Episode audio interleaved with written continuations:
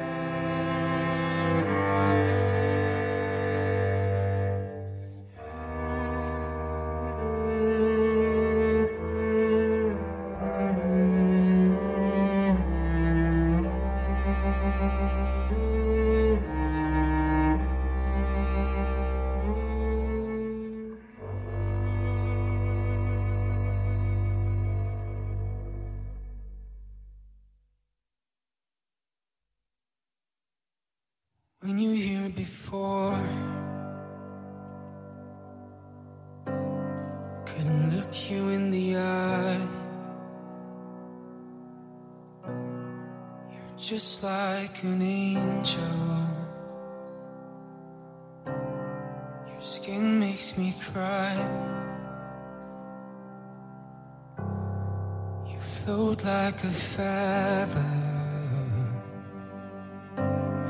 in a beautiful world. I wish I was special. You're so very special.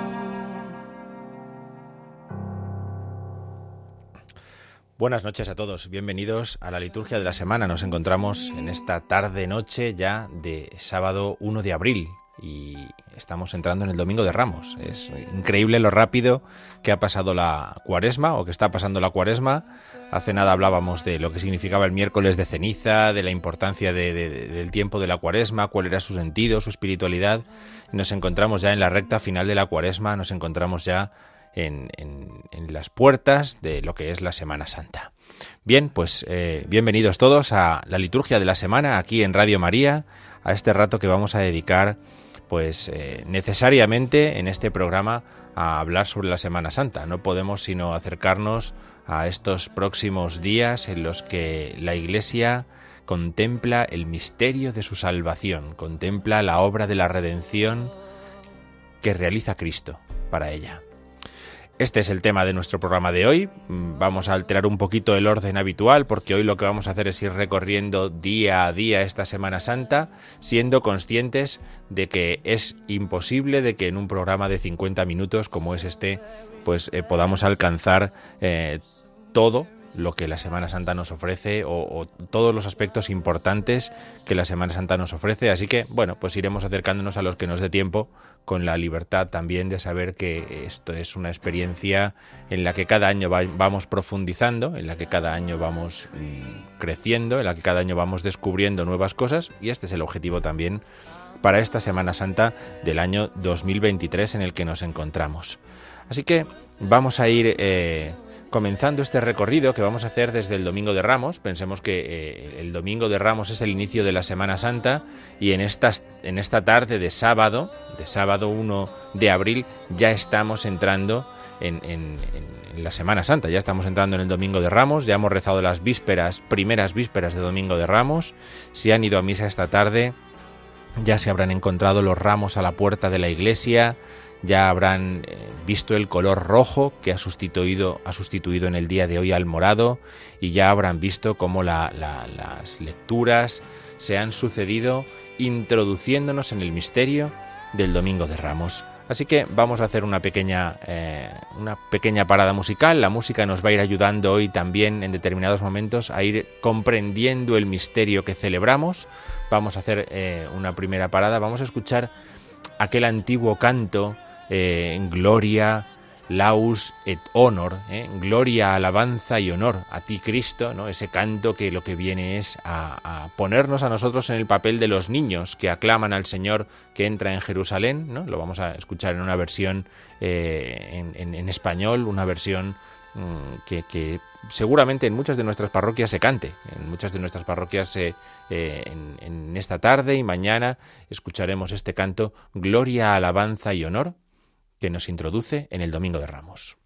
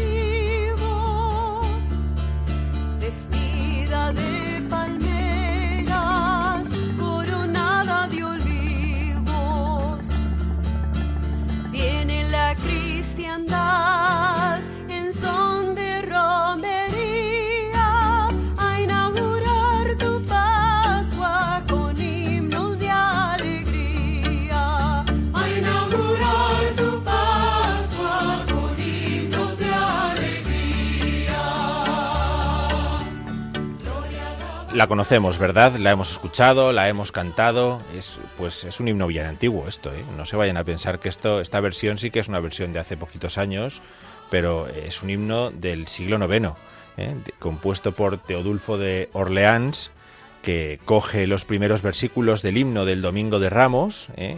Gloria lauset honor tibi sit rex Christe, Redemptor, eh, y de esto hace este himno que es un himno que ha quedado en la tradición de la Iglesia como un himno que nos permite situarnos, como decíamos, en el lugar de los niños, en el lugar de aquellos niños que, según relata el Evangelio de San Mateo, que escuchamos al principio de la celebración del Domingo de Ramos, eh, aclaman al Señor, lo reconocen como el Rey de Israel, como el Mesías que viene para salvarlos.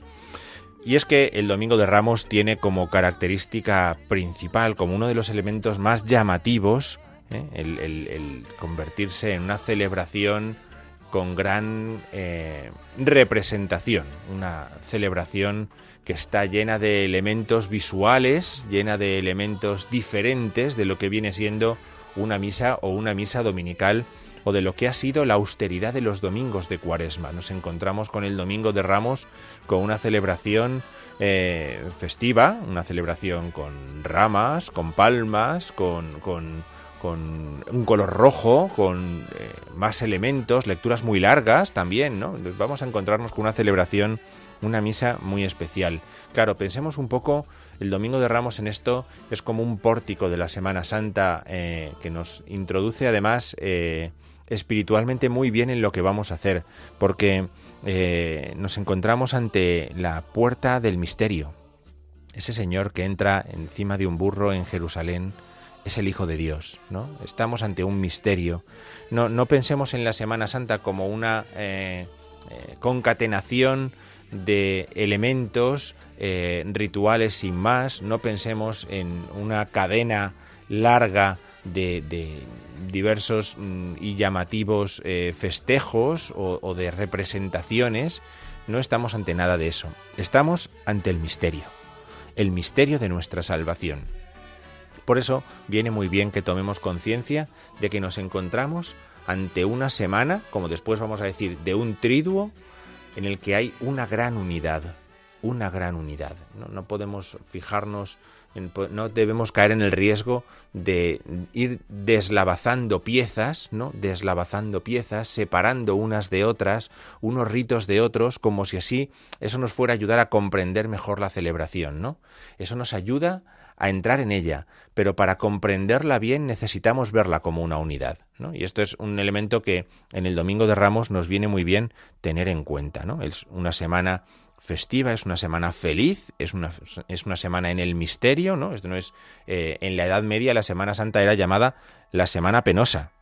la semana penosa, ¿no? Porque tuvo un tiempo en el que se acentuaba sobre todo el sufrimiento, la compasión afectiva, no nos fijábamos tanto en el triunfo, en la victoria de Cristo que se realiza y que se nos anuncia ya en el Domingo de Ramos. A mediados, a finales del siglo VI, eh, eh, en Roma se va a introducir una celebración del jueves santo de la Cena del Señor, ¿no? Y esto le va a dar a la, a la Semana Santa, le va a ir dando a la Semana Santa este aspecto de como de muchas cosas que pasan, ¿no? Y lo que es necesario es que nos fijemos en los elementos propios, en los elementos propios de la celebración de la Semana Santa, sabiendo que conforman una unidad, ¿vale? Bien.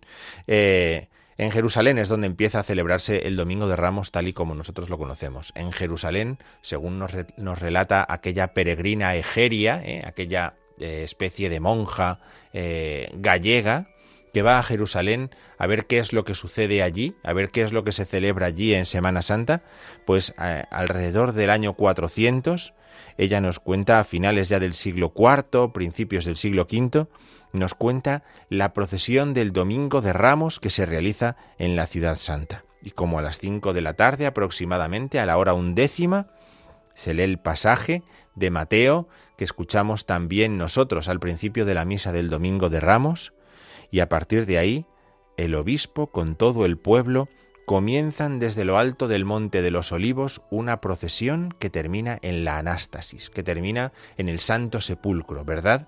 En el lugar de la muerte y la resurrección del Señor. Y en esa procesión van todos con palmas, con ramos, escoltando al obispo y cantando Bendito el que viene en nombre del Señor, Osanna. Estamos rápidamente en el lugar donde aquello sucedió con el Señor. La Iglesia entiende que de alguna forma quiere participar en aquello. Por aquellos lugares sucedió, por aquellos lugares también queremos los cristianos vivir aquel camino. Y entonces esa procesión se realiza por toda la ciudad de Jerusalén, donde termina en el anástasis, como decíamos, en el Santo Sepulcro, con una oración a la cruz. Está todo perfectamente eh, hilado ya desde el principio. Hay una comprensión del misterio de la pasión muy grande. Y es que el que entra como rey es aquel que se entrega como siervo. El que se manifiesta como Señor ante todos es aquel que se va a bajar como esclavo. Claro, si han oído, si ya han estado en misa esta tarde, o si tienen buena memoria y recuerdan, la segunda lectura de la misa del Domingo de Ramos nos habla de esto, de la carta a los filipenses, ¿verdad? Y nos dice que Cristo, aun siendo de condición divina, se rebajó hasta someterse incluso a la muerte y una muerte de cruz. Bien, esta es la, la, la visión la visión que tiene eh, la, Iglesia en Jerusalén, ya en el siglo IV, en el siglo V, de cómo tiene que celebrar eh, la preparación para la Semana Santa. Roma tiene otra visión. Roma para el Domingo de Ramos, ¿qué es lo que hace? Se fija sobre todo en la pasión de Cristo y de hecho proclama todo el texto de la pasión. Y ustedes dirán, anda, pues entonces, ¿qué es lo que tenemos nosotros ahora en el Domingo de Ramos?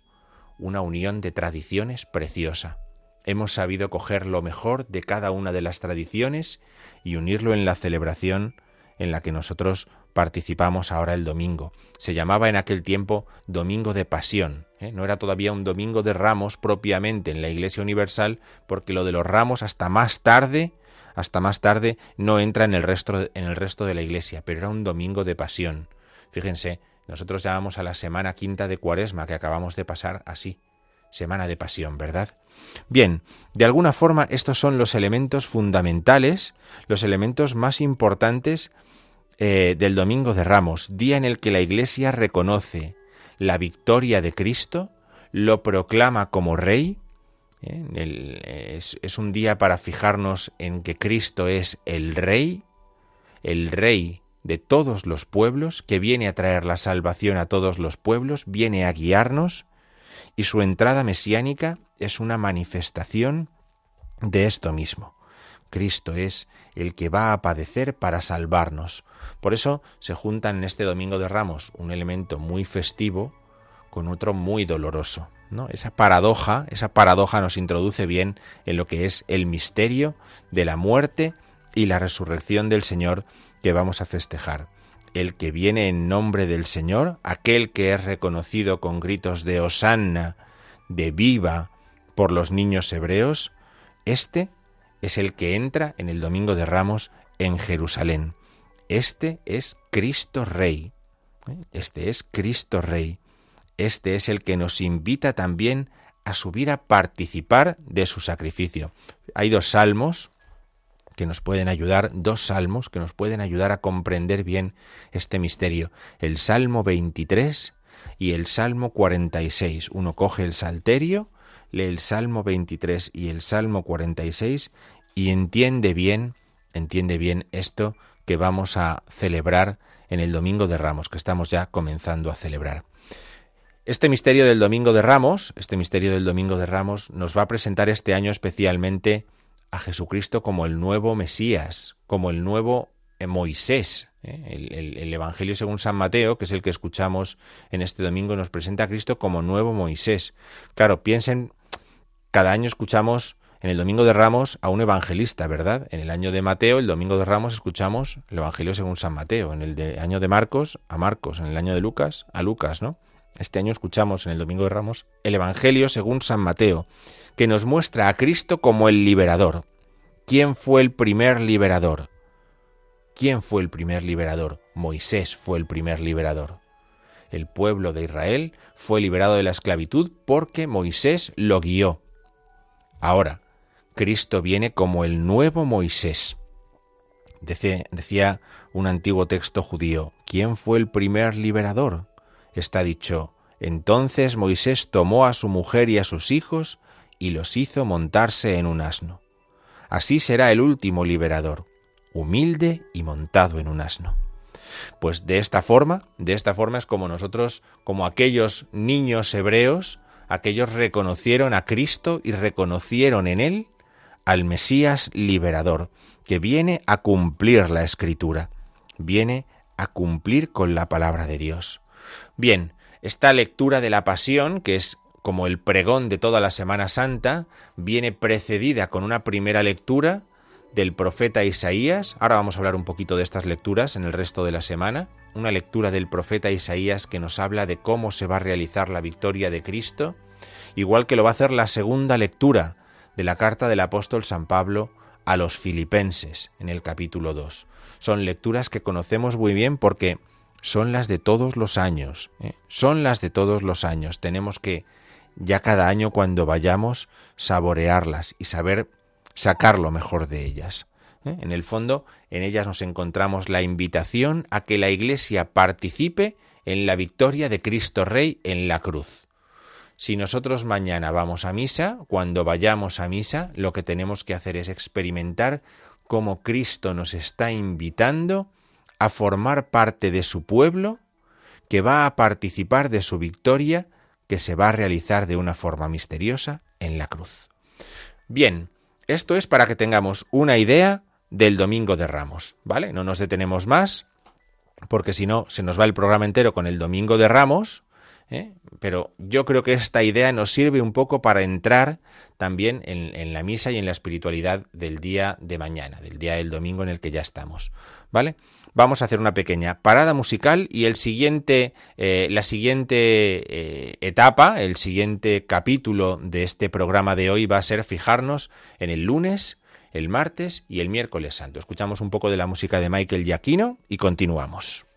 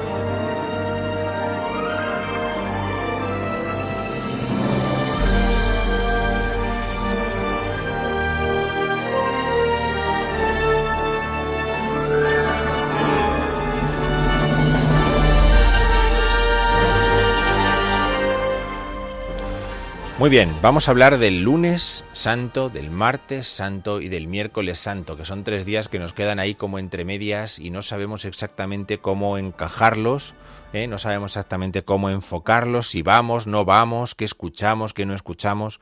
Bueno, son tres días muy interesantes porque son los que nos llevan hacia la muerte gloriosa de Cristo, ¿vale? Son tres días que nos ayudan a entender muy bien eh, y que nos preparan muy bien para celebrar el triduo pascual.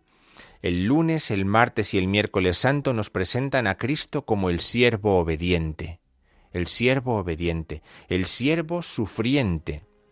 Por eso, las lecturas que vamos a escuchar cada día en la primera lectura, fíjense, lunes, martes y miércoles son cantos del siervo de Yahvé del libro del profeta Isaías. Continuado, sabemos que son cuatro cantos, cuatro cantos. Hemos escuchado o vamos a escuchar el tercer canto mañana domingo de Ramos y ahora vamos a escuchar tres cantos, uno el lunes, otro el martes y otro el miércoles. El último nos quedará para que lo escuchemos el viernes. ¿De acuerdo? Entonces, estos cantos del siervo de Yahvé comienzan el lunes, el lunes el primero, Isaías 42, el martes el segundo, Isaías 49, el miércoles el tercero, Isaías 50. ¿Vale? Fíjense, eh, qué importante es que sepamos seguir el ritmo que la Sagrada Escritura nos marca para vivir, para vivir bien la Semana Santa. ¿eh? Qué importante es que comprendamos esto.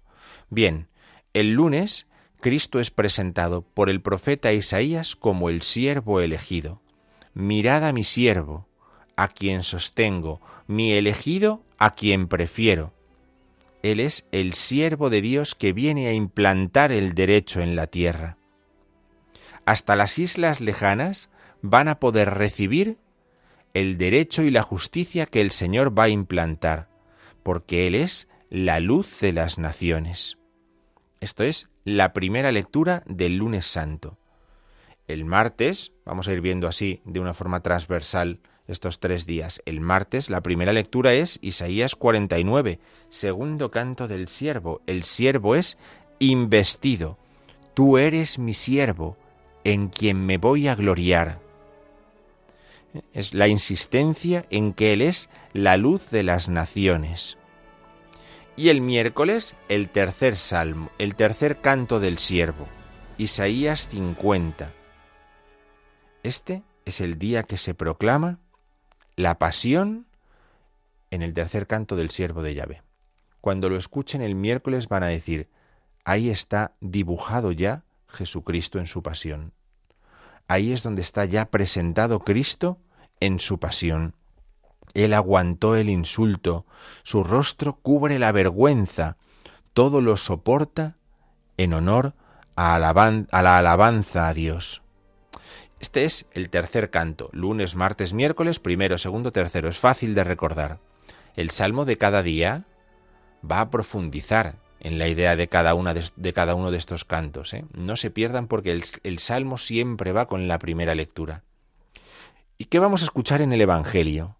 El Evangelio de cada uno de estos tres días son una preparación histórica para la pasión de Cristo. El lunes, Juan 12, la historia conocida, ¿verdad?, del anuncio del embalsamamiento de Cristo. Cuando estando en casa de, de, Lázaro, su hermana María perfuma los pies de Jesús, ¿verdad? Conocemos muy bien este pasaje. Pues es un anuncio de su embalsamamiento, de su muerte, de su pasión. El martes, el martes vamos a escuchar también en Juan 13 la traición, la traición de Judas, pero también la traición, el anuncio de la negación de Pedro. Vamos a escuchar un evangelio en el que están los dos eh, abarcados. Y el miércoles, el miércoles Mateo 26 repite también la traición de Judas. Por lo tanto, son evangelios que nos preparan directamente para entrar en lo que es la última cena y en lo que es la pasión. Es la repetición en estos días de esos relatos que nos ayudan a fijarnos en la traición y un poco más también en la maldición, la maldición que supone traicionar al Señor. ¿Vale? Entonces estas son las lecturas del lunes, del martes y del miércoles santo. Por lo tanto, son tres días que nos preparan muy bien para entrar en la Semana Santa. Nos preparan desde una perspectiva espiritual, en los cantos del siervo de Yahvé, nos preparan desde una perspectiva eh, más histórica en los relatos evangélicos de Juan y de Mateo, y nos permiten llegar a la última cena, al jueves santo, sabiendo lo que ha habido previamente, lo más inmediato. Claro, estamos aquí poniendo punto y final al camino que hemos hecho desde la cuarta semana de Cuaresma, con el Evangelio según San Juan, ¿eh? Punto y final al recorrido que hemos hecho, cuarta semana, quinta semana y estos primeros días de la sexta semana de Cuaresma, porque seguimos en Cuaresma, claro. Son días de Semana Santa, pero son días de Cuaresma, días morados, días eh, penitenciales, todos ellos, ¿de acuerdo? Bien, pues esta es un poco la espiritualidad de lunes, martes y miércoles santo. Vamos a hacer otra parada musical que nos va a introducir directamente en el jueves santo, en el misterio de la cena del Señor, en el misterio de esos tres eh, misterios propiamente dichos reunidos en una sola celebración. Vamos a escuchar Ubi Caritas, que es un canto que conocemos bien del jueves santo, y continuamos aquí en la liturgia de la semana.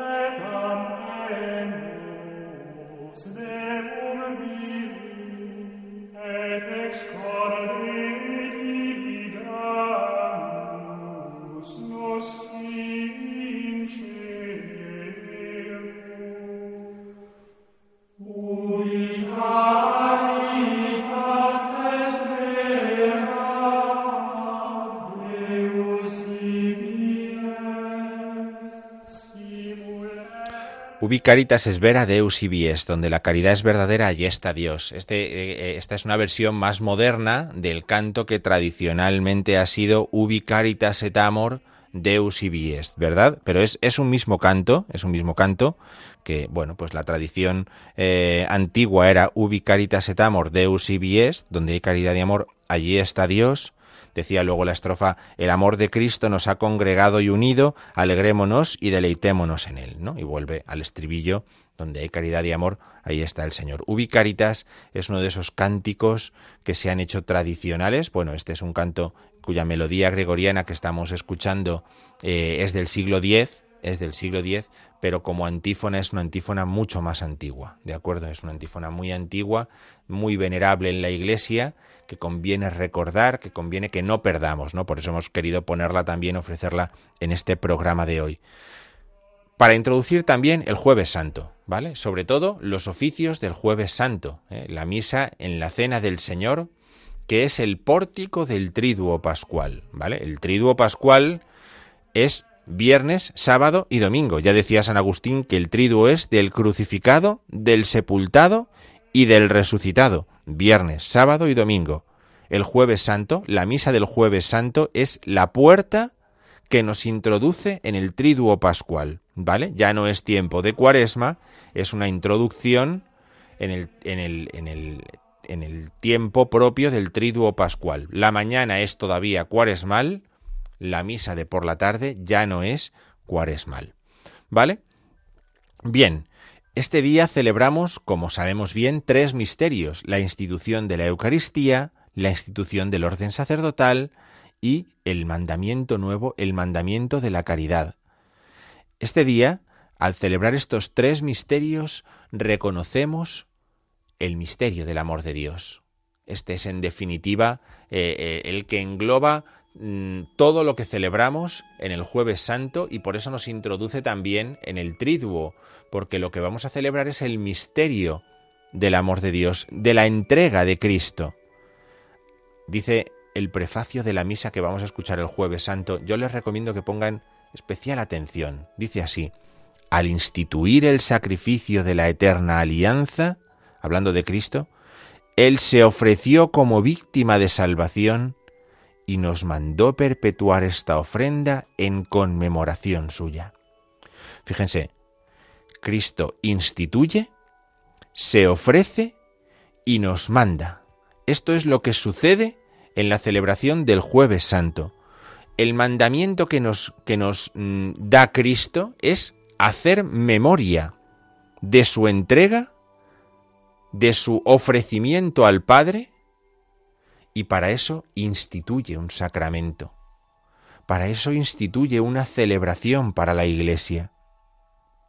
Lo que la Iglesia entonces va a hacer cuando celebra es hacer presente ese misterio. Por eso es tan importante que comprendamos bien que lo que vamos a hacer en estos días del triduo pascual es, pascual es celebrar. No vamos a hacer imitaciones, representaciones. La celebración litúrgica es una memoria que actualiza el misterio de la salvación. Por eso, el Evangelio de este día es Juan 13, que comienza así, hablando de habiendo llegado la hora de pasar de este mundo al Padre, ese paso es la Pascua, habiendo amado a los suyos hasta el extremo, Cristo se levanta y va a lavar los pies a sus discípulos. Cristo, habiendo amado a los suyos, va a hacer Pascua, va a convertirse en Pascua, en el paso que nos introduce en la vida eterna, de tal manera que lo que Él va a entregar de una forma eh, representada en la celebración de la última cena, en el jueves santo, se realizará de una forma eh, perfecta en la cruz el viernes santo. No hay entrega el jueves que no se cumpla el, el viernes. La entrega anunciada el jueves es real y es real porque al día siguiente sucede que Cristo hace esa ofrenda en la cruz. Cristo va a tomar la tercera de esas cuatro copas de la cena pascual y en ella va a informar, va a instituir ese sacramento en el que Él anuncia que está entregando su cuerpo y su sangre. Es una misa por la tarde, es una misa con pueblo, es una misa única en cada parroquia. Estas son las normas eh, que, el, misal eh, romano nos deja una misa en la que el sagrario aparece vacío al principio como un signo precisamente de que este es el día en el que se confecciona la Eucaristía, que luego será llevada en procesión a una capilla para reservar el Santísimo Sacramento, una capilla adornada que nos invite a la oración, pero que no nos haga perder de vista la austeridad de que no es el día de Pascua, sino de que estamos todavía a jueves santo. ¿Mm? Este no es el corpus, no es el día de, la máxima solemnidad y expresión de la Eucaristía, sino que este día es un día que se conmemoran tres misterios. La Eucaristía es uno de ellos. ¿eh? Por eso nos tiene que servir para preparar la vigilia pascual, no para sustituir la vigilia pascual. Y se lleva el Santísimo al final de la misa, al final el jueves santo lo que hay es una misa, ¿eh? si se puede hacer con ese rito del lavatorio de los pies, estupendamente, si no puede hacerse pues sin él, es eh, potestativo, y al final se lleva el Santísimo a una capilla donde se reserva para comulgar el Viernes Santo. No es un sepulcro, por eso no se llama monumento, monumentum en latín significa sepulcro, ¿eh? los documentos litúrgicos de la Iglesia dejan bien claro que no se llame monumento, porque no es un sepulcro, no se guarda ahí a un muerto, no vamos a velar a ningún muerto el jueves santo, sino que estamos reservando la Eucaristía para comulgarla el viernes.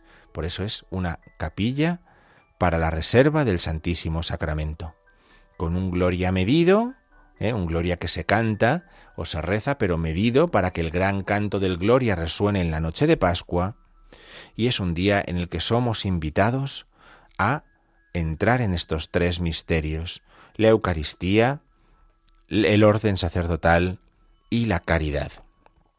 Por eso es un día en el que también eh, vamos a valorar la obligatoriedad de utilizar el incienso, ¿eh? porque el incienso nos habla de una ofrenda que se hace, una ofrenda que se eleva a Cristo, que se eleva al Padre, que es la ofrenda de Cristo a la que nosotros nos unimos. La Iglesia nos invita a que después de haber celebrado la misa del jueves santo tengamos un tiempo de oración prolongado en esa capilla donde hemos reservado el Santísimo. ¿Eh? Ahí se nos invita eh, a, meditar sobre Juan 13 eh, al 17, los capítulos de la despedida de Jesús, para que veamos su cercanía con los discípulos, los discursos de despedida, la entrega sacerdotal de Cristo, o también los textos que hacen referencia al huerto de Getsemaní, a la entrega, a la traición, a Cristo que es abandonado por los suyos después de haber cenado con ellos. ¿Vale? Eh, el jueves santo la oración se hace con el Santísimo en el sagrario. Está prohibido exponer el Santísimo Sacramento el jueves santo por la tarde o por la noche. Está prohibido exponerlo ¿eh? porque lo que hacemos es eh, venerar el misterio que hemos celebrado. No es un día para la exposición del Santísimo. Y advierte el ritual pasada la medianoche sin ningún tipo de solemnidad. Es decir, queda el Santísimo como cualquier otro día, porque la centralidad desde la medianoche va a ser en la cruz del Señor. Va a ser para la cruz del Señor. No hay que velar un difunto, no hay que acompañar al Señor toda la noche porque se muere, no hay que acompañarle porque en ese momento esté siendo traicionado. Nosotros lo que hacemos es prepararnos para celebrar bien el Viernes Santo porque el Viernes Santo el Señor muere por nosotros en la cruz. Bien, veremos cómo al final de la misa se desnuda el altar, ¿eh? se desnuda el altar porque no hay misa el Viernes Santo, se, se cubren las cruces, no se encienden velas a los santos para indicar que toda la mediación va a venir por medio de la cruz en Jesucristo. Bueno, vamos a hacer otra parada musical antes de meternos en el Viernes Santo. Vamos a escuchar un himno del que podemos hablar después un poquito, un himno muy importante, Vexila Regis.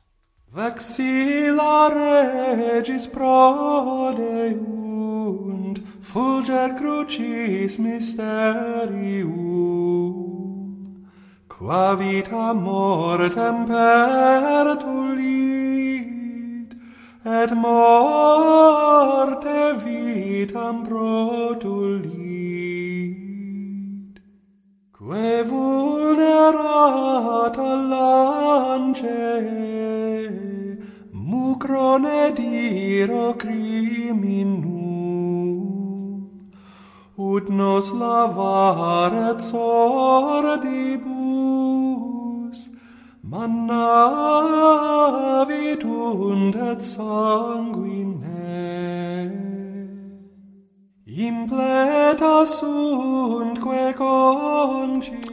Aproximadamente en el año 600 después de Cristo muere Venancio Fortunato. Venancio Fortunato, este poeta, eh, escribe este precioso himno Vexila Regis, que cuando yo ahora se lo lea traducido seguro que les va a sonar. A lo mejor esta versión, eh, hay varias versiones de este himno, pero a lo mejor esta les suena menos, pero cuando yo ahora se lo lea van a ver cómo lo conocen. Avanzan los estandartes del Rey, brilla el misterio de la cruz, ese patíbulo donde el Creador de la carne padece en la suya propia, el cual, al ser herido, además, por el hierro cruel de una lanza, manó sangre y agua para lavar nuestras culpas. Oh árbol resplandeciente y hermoso, engalanado con púrpura del Rey, sólo tú fuiste elegido para que tu noble tronco entrara en contacto con miembros tan santos. Qué cruz tan dichosa, aquella de cuyos brazos, como en una balanza, estuvo colgado el precio del mundo que arrebatara al infierno su presa. Salve altar, Salve víctima gloriosa en la pasión, donde la vida sufrió la muerte y con su muerte nos devolvió la vida.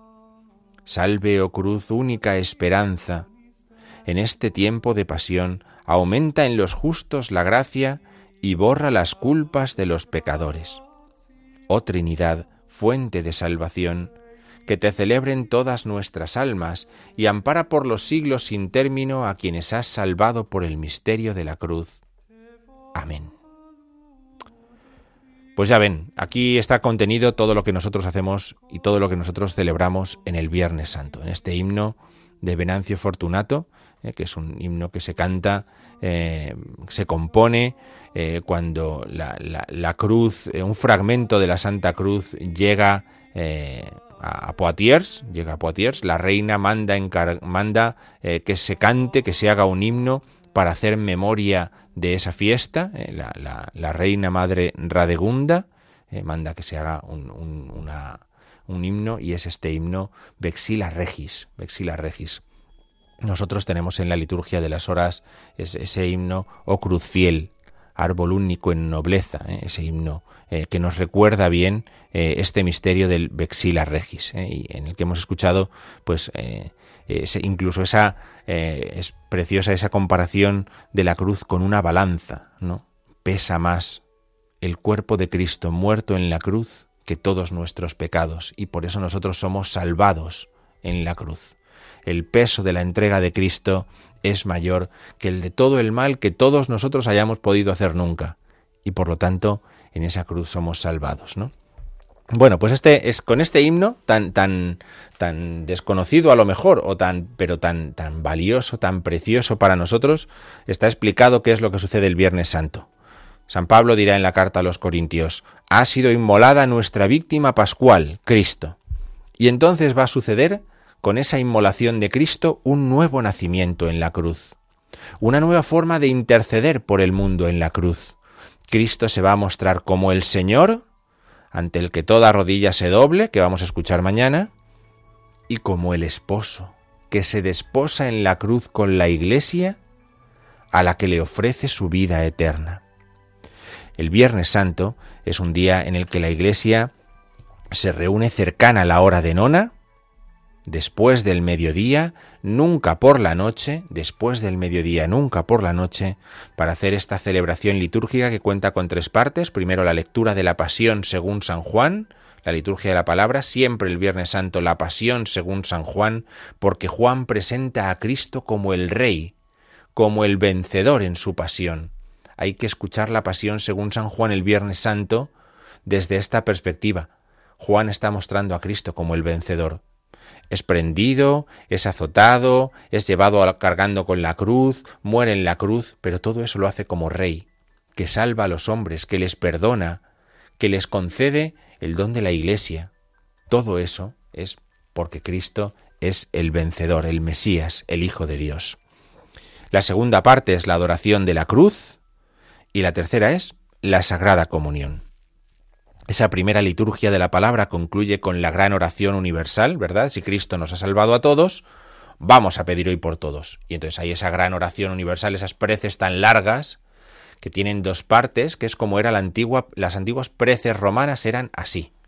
Primero una monición para el diácono, una introducción, y luego, después de un silencio, la oración que hacía el sacerdote. Y esa dará paso a la adoración de la cruz la cruz en la que hemos sido salvados, la cruz que es nuestra única esperanza, que decía ese himno eh, de Venancio Fortunato, Fortunato Vexila Regis que acabamos de escuchar. Por eso, esa misa es una misa en la que comulgamos lo que hemos reservado el día anterior, pero no celebramos la misa. No se celebra la misa. los oficios del Viernes Santo comienzan con esa postración de los sacerdotes, los fieles reciben de rodillas la postración de sus ministros, porque el hombre terreno ha sido humillado por el pecado y la pena y el dolor y el sufrimiento que eso nos ha supuesto es que Cristo ha muerto por nosotros y nos va a rescatar.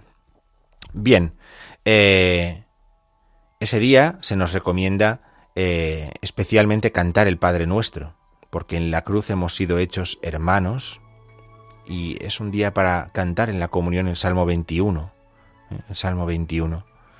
Después de la misa se despojará otra vez el altar, no se celebra misa, ni el viernes, ni el sábado se despojará el altar y quedará la cruz con unas con cuatro velas encendidas para poder ser adorada, para poder ser besada, para permanecer en oración ante la cruz. Es un día para el Vía Crucis, para rezar el Vía Crucis, para rezar a la Virgen de los Dolores, es un día para hacer procesiones ante el misterio de la cruz y para tener bien claro que nos encaminamos a la vigilia pascual, el gran misterio, el gran momento del año litúrgico para los cristianos. Hacemos una pequeña parada musical y nos vamos al sábado santo y a la vigilia pascual y a todo lo que nos queda porque se nos está acabando el tiempo del programa.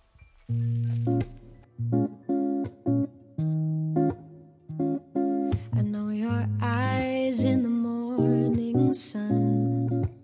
I feel you touch me in the pouring rain. And the moment that you wander far from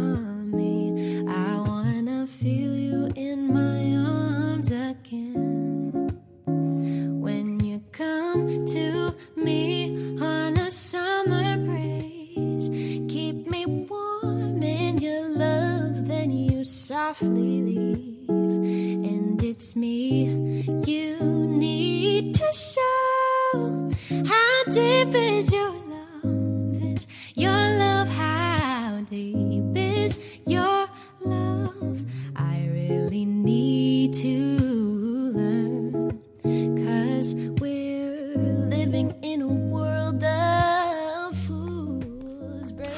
El sábado santo. El sábado santo es un día en el que la iglesia permanece junto al sepulcro, meditando lo que ha sucedido el viernes santo, meditando la pasión del Señor y su descenso a los infiernos, de donde va a rescatar al hombre que no puede entrar todavía al cielo porque no se habían abierto las puertas del cielo, y va a llevar a los justos a participar de la gloria del Padre.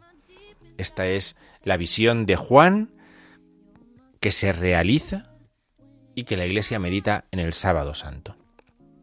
Yo les animo especialmente a que ese día cojan los salmos de laudes. A ver qué descubren en los salmos de laudes. Los salmos de laudes están impregnados, o sea, que la Iglesia haya puesto esos salmos en laudes del sábado santo, demuestran que la Iglesia está impregnada de la enseñanza de Juan. Porque para Juan el viernes en la cruz ya es Pascua. Ya se ha realizado la salvación de los hombres ya se han abierto las puertas del cielo.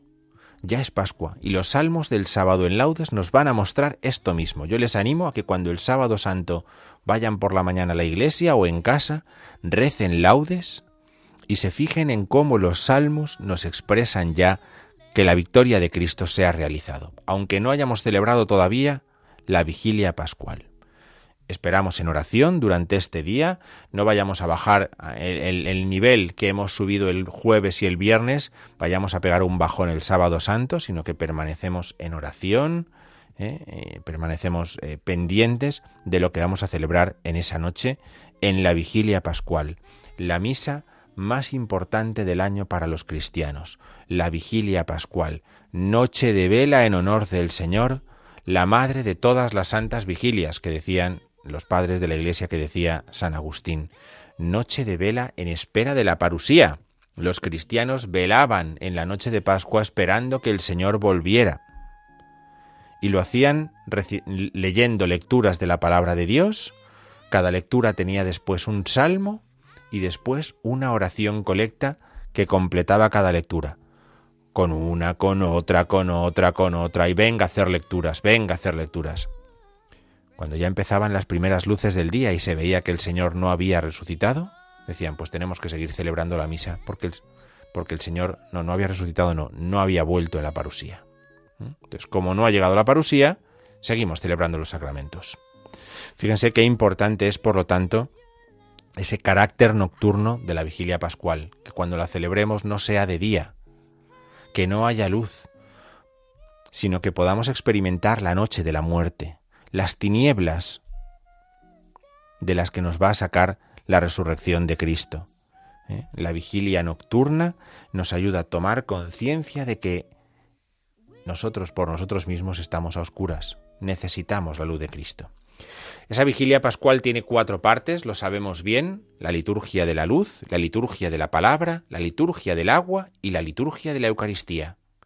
Cuatro partes, cuatro grandes consagraciones, la del fuego, la de la palabra de Dios, la del agua para los bautismos y la del pan y el vino en la Eucaristía. La creación, el fuego, la palabra, el agua, el pan y el vino han comenzado a ser transformados. Eso es lo que nos espera a todos al final. Eso es lo que nos espera. Hay una transformación que ya ha comenzado a realizarse y es por la nueva creación que Cristo nos ofrece.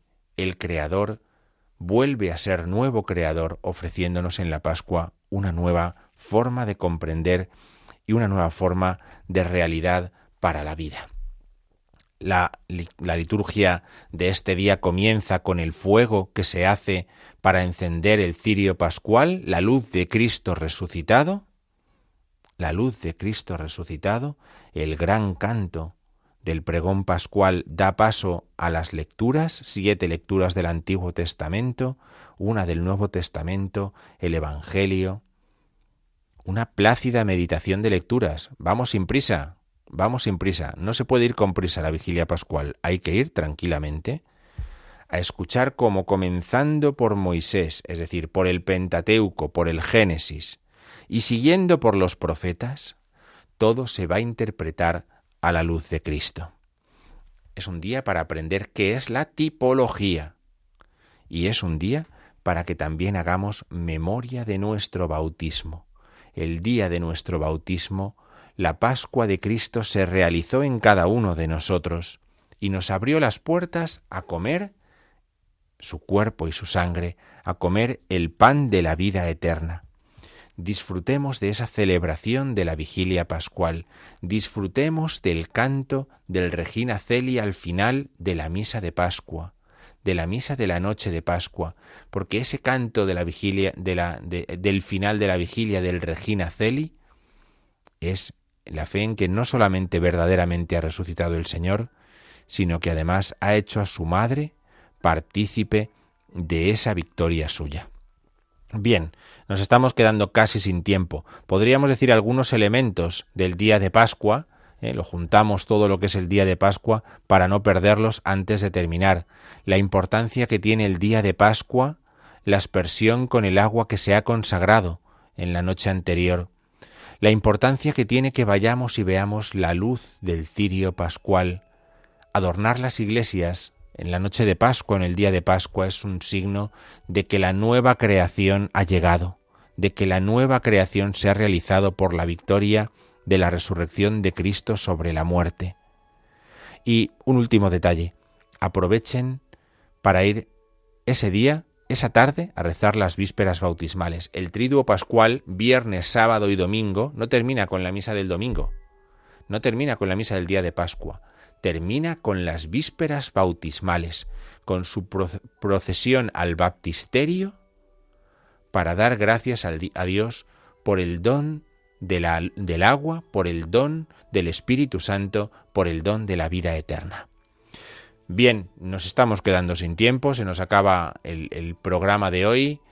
Eh, hemos dedicado todo este rato un poco a la carrera, pero un poco también valorando algunos elementos que nos ayudan a fijarnos también en la importancia que tiene lo que vamos a vivir estos días. No dejemos de participar en las celebraciones litúrgicas que la Iglesia nos ofrece en estos días porque celebramos el misterio de nuestra redención. No nos ha dado tiempo esta noche a abrir los micrófonos porque queríamos hacer este repaso eh, de toda la semana, no queríamos dejarlo ningún día, pero bueno, tenemos estos programas en los próximos sábados para poder ir saboreando, que eso es la mistagogia, lo que vamos a celebrar en estos días. Apunten y en otro día preguntamos lo que hoy no nos ha dado tiempo. Damos las gracias a Javier, que nos ha ayudado desde el control a llevar a cabo este programa en esta noche del 1 de abril, en la liturgia de la semana aquí en Radio María. Muchas gracias a todos y buenas noches.